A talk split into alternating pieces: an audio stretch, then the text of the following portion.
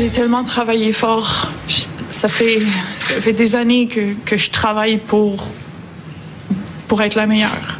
Ça fait des années que à chaque jour, je mets tous les efforts, tout, tout ce que je peux pour devenir vraiment, ben, pour rester la meilleure. Puis, avec tout ce que j'ai fait, je comprends pas comment j'aurais pu décider de tout risquer. Tout risquer à un an des Jeux olympiques. Celle qu'on entend, c'est Laurence Vincent Lapointe, la canoïste, un sport de médaille olympique pour Tokyo en 2020. Elle réagissait à sa suspension, Maude, après avoir échoué un contrôle antidopage. 27 ans, originaire de Trois-Rivières, tu le dis, énorme espoir pour les prochains Jeux olympiques. Elle est euh, championne du monde à maintes reprises. Elle a été euh, testée positive au ligandrol. Donc ça, c'est une substance que normalement, tu n'es pas censé avoir quand tu te euh, quand tu te fais tester. On va en parler tout de suite avec euh, Christiane Ayotte, que vous connaissez bien, qui est directrice du laboratoire de contrôle du dopage de l'INRS Institut Armand Frappier. Bonjour, Mme Ayotte. Oui, bonjour. Première question que j'ai envie de vous poser, le ligandrol, qu'est-ce que c'est? Ça mange quoi en hiver? Est-ce que c'est une substance nouvelle? Comment on peut le présenter? Le ligandrol, c'est euh, connu aussi sous le nom, en fait, c'est pas un nom, des lettres et des chiffres LGD 4033. C'est un produit qui, qu'on peut dire, fait des ravages dans la dans la population vulnérable qui s'entraîne et aussi on a plusieurs cas chez les athlètes depuis 2015, je vous dirais. Ça fait partie d'une catégorie de produits qu'on appelle les SARM ou euh, pour vous montrer que, que quand même on sait de quoi on parle, ce sont des modulateurs sélectifs des récepteurs aux androgènes. Donc pour euh, pour sommaire, en sommaire, ce seraient des substances qui agiraient comme la testostérone, mais qu'on dit sans voir les effets secondaires. Malheureusement, il n'y a rien de ça qui est vraiment prouvé en études cliniques.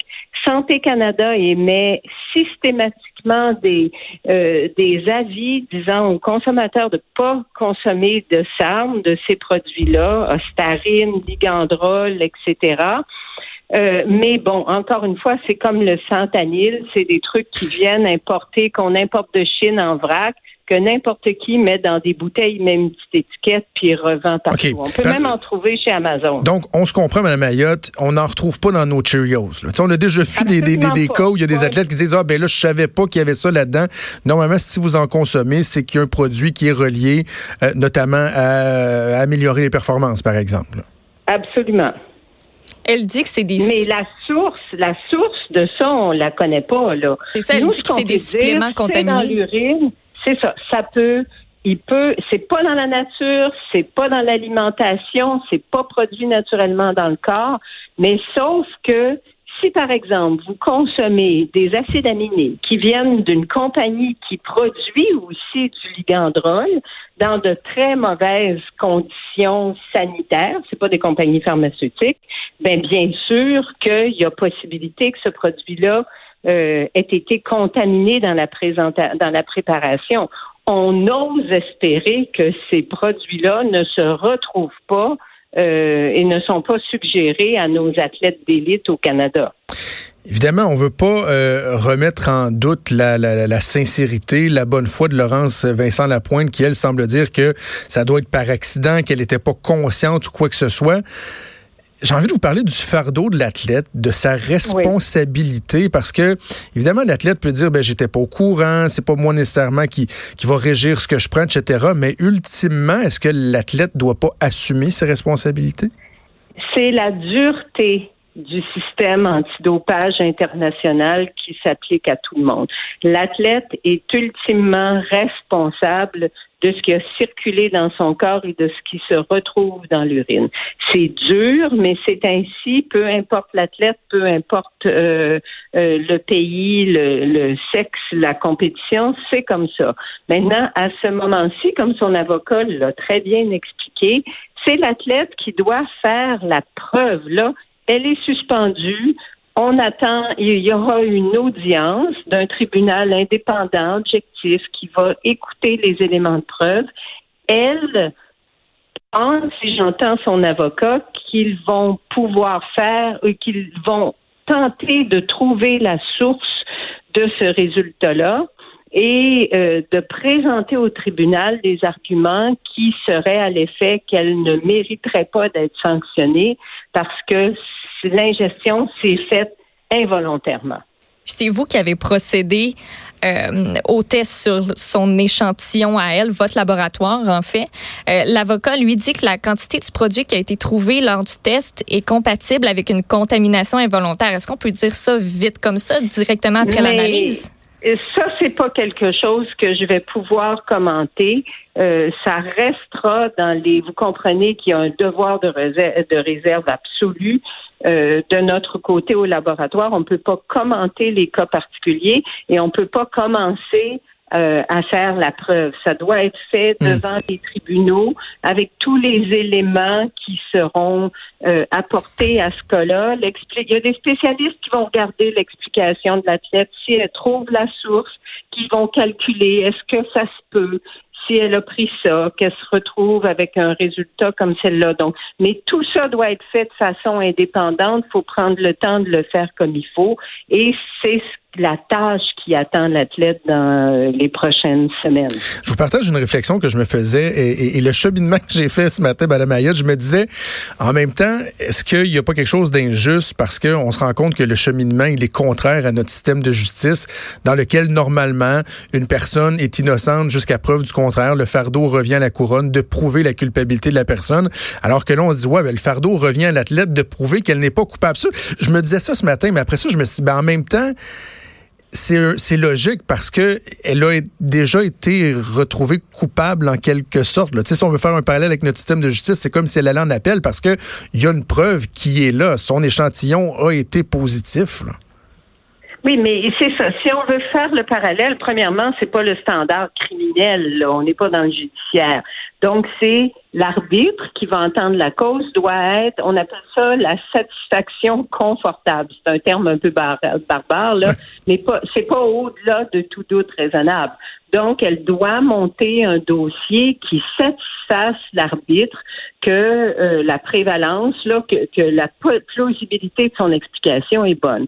Cela dit, vous avez tout à fait raison. Si on fait, c'est comme si là, présentement, euh, on avait quelqu'un qui était retrouvé mort par blessure et puis que le fusil se retrouve euh, dans la chambre d'une personne donnée. Donc, elle est accusée, mais c'est c'est une personne qui sera qui sera euh, évidemment il y a des qui sera innocente jusqu'à ce que prouvé coupable, mais c'est un peu la même chose ici. Il y a quand même, on a trouvé un couteau là, ou un fusil. Il y a la présence d'une substance dans un échantillon qui n'est pas contesté comme ayant euh, comme provenant de l'athlète.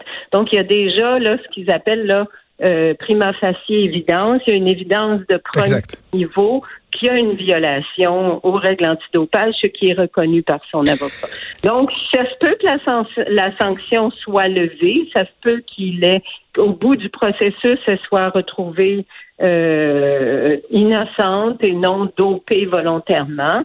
Euh, mais bon, malheureusement, on part avec un processus qui est le même pour tous les athlètes à ce niveau-ci. C'est toujours comme ça qu'il faut procéder. L'agente de, de Laurence Vincent Lapointe dit même prête à passer le polygraphe. Est-ce que ça se fait, ça, dans le, dans le cas des audiences, de passer un polygraphe? Mais l'athlète peut toujours euh, montrer le, le, le, le, toutes les évidences qui voudront, toutes les preuves qui voudront pour étayer le dossier. Mais règle générale, les polygraphes ne sont pas euh, ne sont pas l'argument là premier qui doit être. C'est pas comme ça qu'on monte un dossier là dans des circonstances comme celle-là. Il faut tenter euh, vraiment de mettre le doigt sur le problème. Est-ce que ça arrive souvent qu'on est pardon, excuse, juste que je termine. Si un athlète, là, dans des circonstances comme celle-là, peut malheureusement pas dire j'ai aucune idée d'où ça vient. Hmm. Ça peut nous briser le cœur, on peut trouver ça extrêmement triste, on peut, mais ça c'est subjectif. Il faut aller ailleurs que ça, puis dire ben c'est pas suffisant là, à ce niveau-ci. Là. Faut puis c'est ce qu'ils nous ont exprimé tous les deux là. C'est du travail important qu'il faut faire. Est-ce que ça arrive souvent qu'on est capable de, je veux pas dire de renverser la décision, mais de prouver du côté de l'athlète que finalement c'était juste une contamination? Est-ce que ça arrive régulièrement ou pas? Si ça arrive que là, d'après ce que je comprends, il y a une série de suppléments qui vont être analysés euh, pour voir s'il y a du LGD là-dedans. S'il y en a en quantité qui pourrait être compatible avec le résultat, euh, il faut voir d'où ça vient. Il euh, faut voir si c'est crédible. Il faut regarder ça de façon indépendante. Et bon, oui, des fois, ça peut arriver euh, qu'on ait trouvé la, la, que, l'athlète ait pu démontrer. Mais là, après ça, c'est de savoir est-ce que c'était négligent est-ce qu'il n'y a aucune faute de la part de l'athlète? Est-ce que oui, c'était dans un supplément, mais est-ce que c'était négligent de, de, consommer ce supplément-là? Donc, c'est pas c'est pas facile. Exact. Sans dire qu'il y avait volonté de contourner les règles, si l'athlète a été négligent, il y a une sanction qui vient avec quand même. Est-ce que l'athlète a acheté un supplément d'une compagnie qui est tenue par des culturistes qui vendent aussi du ligandrol?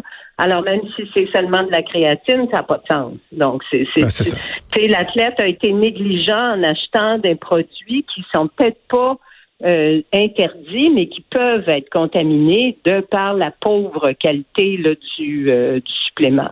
Il y a ben, des aussi qui poursuivent des compagnies là, pour avoir eu des résultats positifs. Ça peut arriver. Madame Ayotte, autant qu'on aime voir nos athlètes québécois, canadiens performer, je pense que est, il est tout à fait normal qu'on s'attende à ce qu'ils respectent les mêmes standards et que ce soit juste, que le processus soit juste et équitable pour tout le monde. On va suivre ça. Madame Ayotte, merci de nous avoir parlé. Je vous en prie, bonne journée. Merci, Christiane Ayotte, directrice du laboratoire de contrôle du dopage de l'INRS, Institut Armand Frappier.